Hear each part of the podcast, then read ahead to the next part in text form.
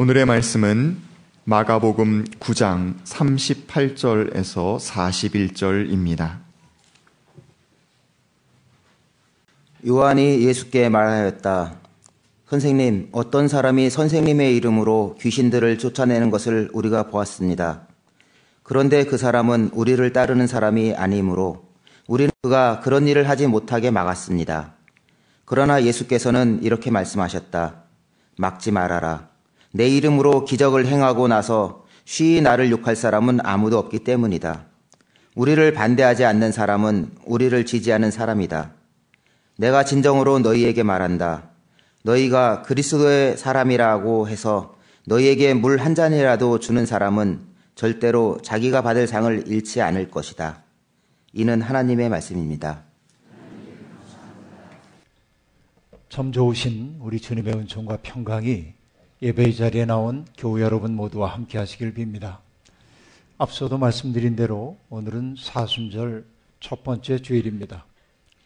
세상의 모든 죄와 슬픔 그리고 모순을 한 몸에 짊어지고 주님은 십자가를 향하여 두벅두벅 발걸음을 옮기고 계셨습니다.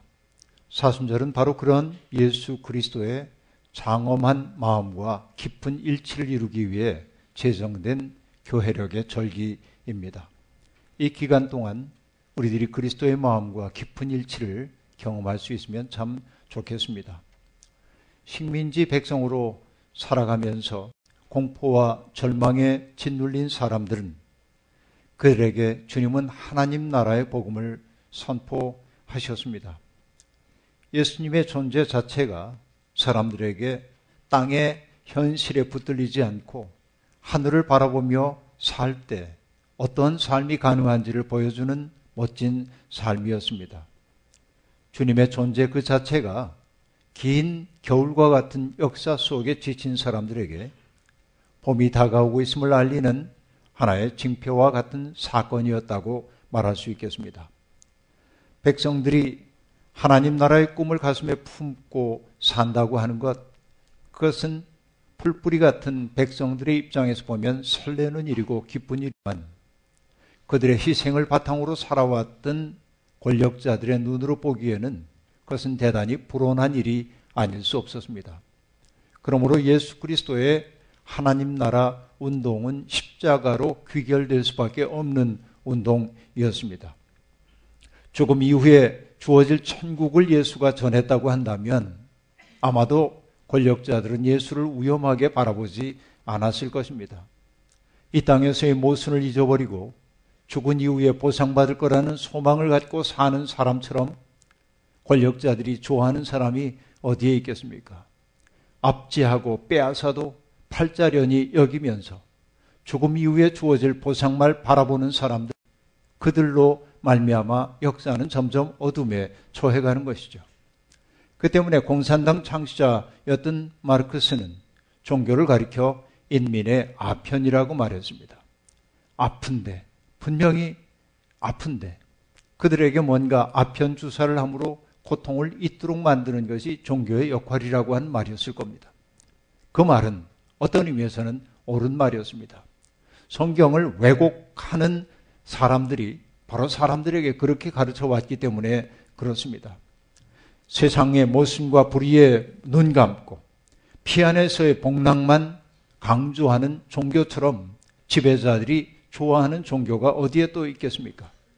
하지만 여러분, 예수 그리스도가 선포한 하나님 나라는 죽음 이후에만 누릴 수 있는 나라가 아니라 오늘 우리의 삶의 자리에서 경험해야만 하는 현실입니다. 다시 말하면 하늘의 길은 땅의 길과 밀접하게 연결되어 있었다고 하는 말입니다. 예수와 만난 사람들, 그들은 모두 하나님 나라를 맛보았습니다. 그들은 변화를 경험했습니다. 일그러졌던 생명들이 회복되었고 어떤 외적인 타격에 의해 산산조각 났던 마음들이 통합되었습니다. 그리고 자신만을 알고 있던 사람들이 다른 사람의 고통을 염두에 두는 사람이 되었고 자신의 욕망주의를 맴돌고 있던 사람들이 하나님이 원하시는 일이 무엇인지를 생각하는 사람들로 거듭나게 되었습니다. 그런 의미에서 예수는 혁명가였습니다. 폭력으로 세상을 뒤엎었다는 의미에서의 혁명가가 아닙니다. 사람들로 하여금 각자에게 풍부된 생명의 몫을 온전히 사는 새 사람으로 회복시켰다는 의미에서 그는 진정한 혁명가였습니다. 형 뜻하는 영어 단어 revolution이라고 하는 단어는 라틴어 어원이 레벨러치오입니다. 이 단어는 어떤 뜻이냐면 순환에 따라서 공전하는 행성들이 공전하는 그 순환하는 주기를 가리키는 말이었습니다. 궤도를 운행하는 것을 의미했습니다. 다시 말하면 레볼루치오라고 하는 말은 어떤 확립된 지점으로 복귀한다라고 한 뜻이 있었습니다. 그러므로 여러분 인간이 비인간화되고 하나님의 형상대로 살지 못하던 사람들이 본래의 하나님의 형상으로 회복되는 그 일이야말로 혁명이 아니고 무엇이겠습니까? 그런 의미에서 예수님은 혁명가였다고 저는 말하고 있는 것입니다. 예수 운동은 그런 의미에서 참 생명의 회복 운동이었다고 말할 수 있겠습니다. 주님은 소수불과한 제자들과 더불어서 그런 생명 운동을 벌이셨습니다. 로마의 군사력 앞에서 사람들이 숨조차 편히 쉴 수 없던 시대에 그 로마의 압제를 거슬러 사랑이 궁극적이라는 사실을 나타내 보이기 위해 주님은 진력을 다하셨습니다. 지속적으로 수탈과 압제에 시달리다 보면 사람들은 불의에 저항할 엄두를 내지 못합니다. 몸과 마음에 새겨진 공포의 기억이 사람들을 마비시키기 때문에 그렇습니다. 그런 상황 속에 오래 살다 보면 사람들은 삶을 사는 게 아니라 생존을 위해 자신의 역량 전체를 동원하도록 되어 있습니다. 그때 생존이 문제가 될 때 사람들은 다른 사람들을 살필 여유를 못하고 삽니다. 사람들의 삶이 파편화되고 개체화됩니다. 그래서 사랑이 없는 공간으로 세상이 변해버리고 마는 것입니다.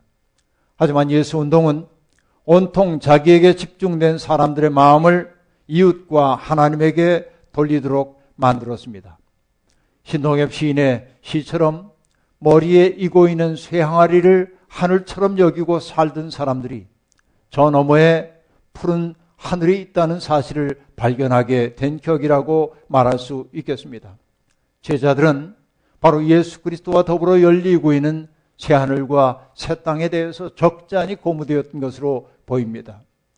예루살렘으로 올라가던 어느 날 제자인 요한이 주님 앞에 와가지고 자랑스럽게 이야기를 합니다. 선생님, 어떤 사람이 선생님의 이름으로 귀신을 내쫓는 것을 보았습니다.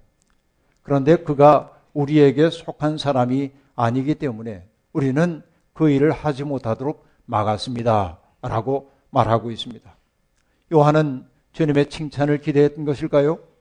어쩌면 여러분 예수의 이름을 요한은 요즘 식으로 말하자면 지적 재산권으로 여겼는지도 모르겠습니다. 이것은 배타적으로 우리에게만 귀속된 이름이라고 생각하고 싶었던 것 같습니다. 이것은 여러분 요한만의 문제가 아닐 겁니다. 예수를 따르던 제자들도 전부 그런 생각을 갖고 있었을 겁니다. 이 발언에는 자기들 이외에 누구도 예수의 이름을 사용해서는 안 된다고 하는 일종의 특권의식이 그 속에 있었음을 우리는 알 수 있습니다. 그러나 여러분, 예수님의 생각은 제자들의 생각과 달랐습니다. 뭐라 말씀하십니까? 막지 말아라. 내 이름으로 기적을 행하고 나서 휘 나를 욕할 사람은 아무도 없기 때문이다.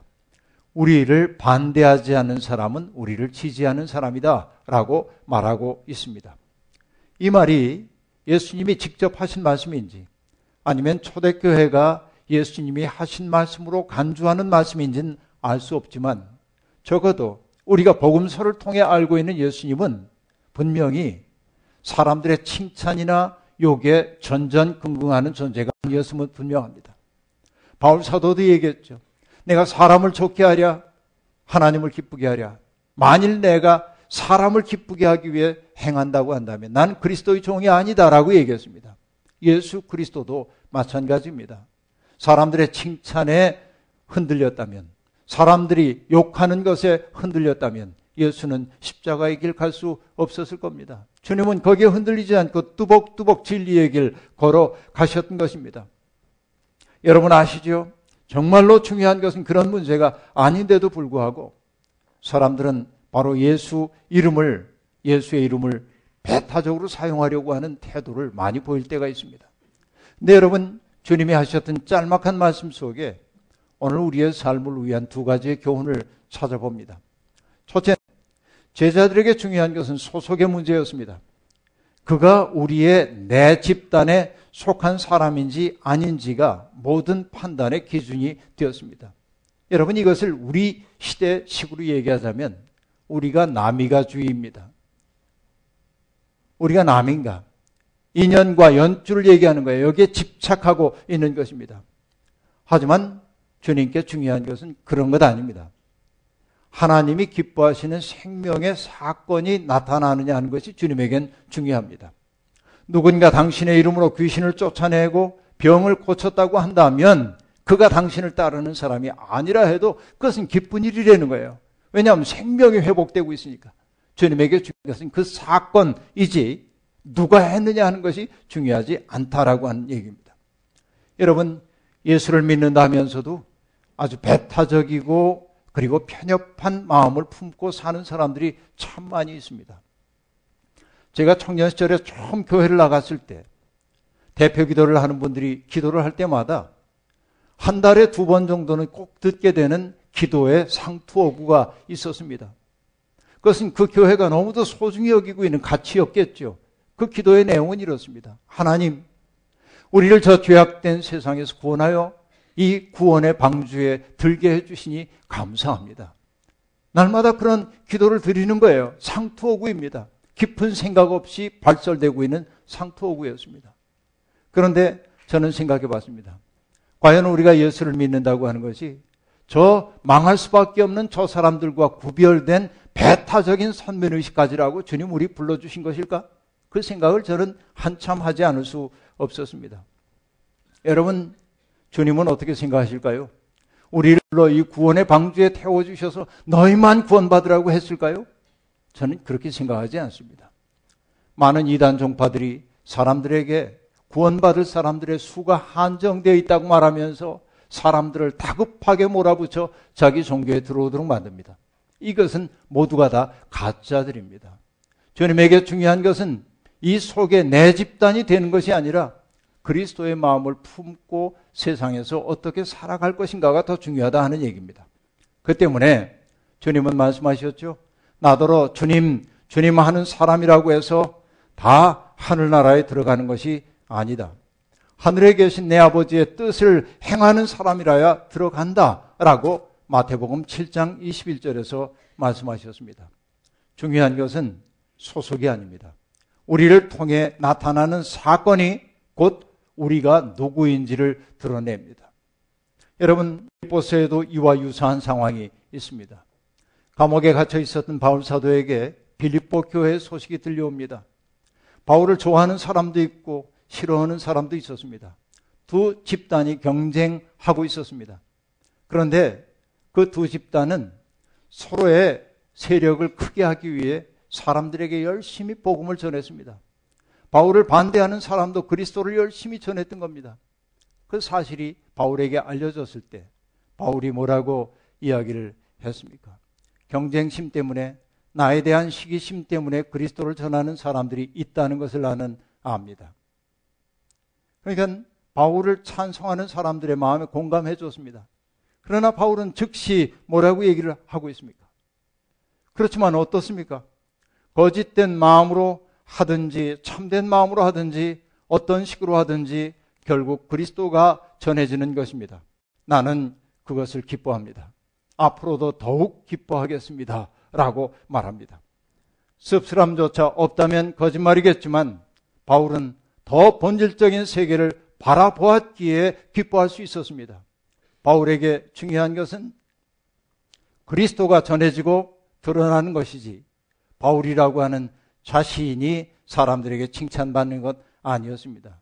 바로 이런 태도가 신앙적 태도라고 말할 수 있겠습니다. 둘째, 소속이 다르다고 하여 동지가 될 수 있는 사람조차 적으로 돌려 세우는 어리석음을 범하지 말아야 합니다. 예수의 이름으로 귀신을 쫓아내는 사람들은 하나님 나라를 위해 연대해야 할 사람들이지 나와 소속이 다르다고 해서 그 사람들을 내쳐야 하는 존재가 아닙니다. 그들은 어두운 세상을 밝히는 작은 불빛들입니다. 어둠이 지극한 시대에는 희미한 불빛이라도 소중합니다.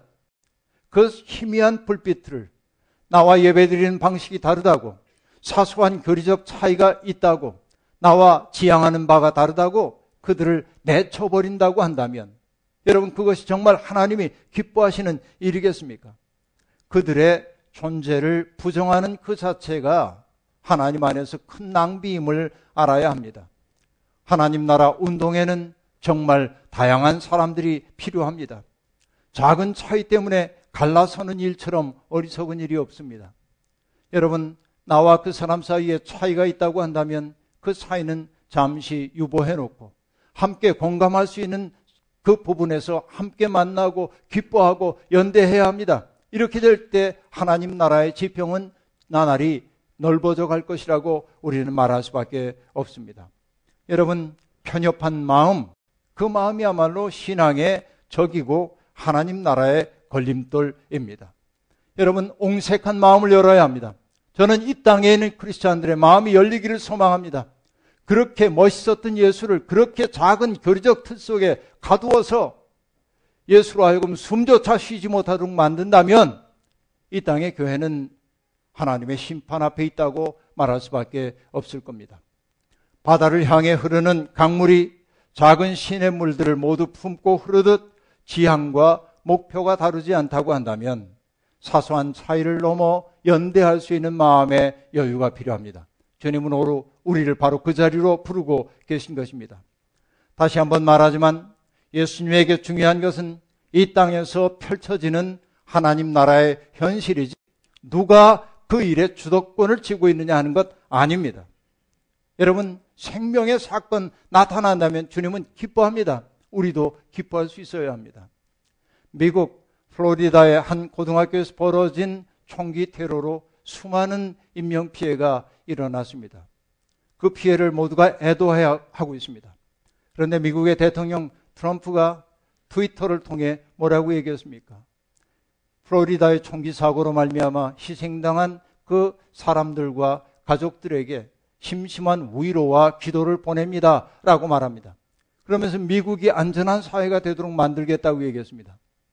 그 말에 대해서 그 플로리다 고등학생 여학생 하나가 답글을 썼습니다. 뭐라고 썼냐면 우리는 당신의 기도와 위로를 필요로 하지 않습니다. 라고 얘기했습니다. 기도로 그 문제를 해결할 수 있다고 말하지 마십시오. 총기를 규제하는 것이야말로 우리에게 필요한 일입니다. 라고 얘기했습니다. 여러분, 기도로 모든 것을 할 수 있다고 믿는 것, 그것은 믿음 좋은 처럼 보이지만 우리의 실천을 그만두려고 하는 편협한 핑계에 지나지 않을 때가 있습니다. 기도는, 기도는 반드시 기도의 내용을 살아내고자 하는 마음의 열망과 더불어 가지 않으면 위선이 되기 쉬운 겁니다. 주님은 우리를 그런 생명의 길, 실천의 길로 부르고 계십니다. 생명을 풍부하게 하고 불화의 땅에 평화의 씨를 심는 일. 바로 이것이 우리가 부름받은 이유임을 잊지 마십시오. 주님이 십자가의 길 걸어가신 것은 그저 우리 평안하라고 걸어가는 것 아니라 아름다운 세상 만드는 일에 내 도움이 필요하다고 우리를 불러주셨어요. 이 부름에 응답하는 것이 성도의 삶이 되어야만 하는 겁니다. 사순절 순례의 여정을 통해 우리가 그런 부름에 응답하는 새 사람으로 거듭날 수 있기를 주님의 이름으로 기원합니다. 주신 말씀 기억하며 거듭의 기도 드리겠습니다.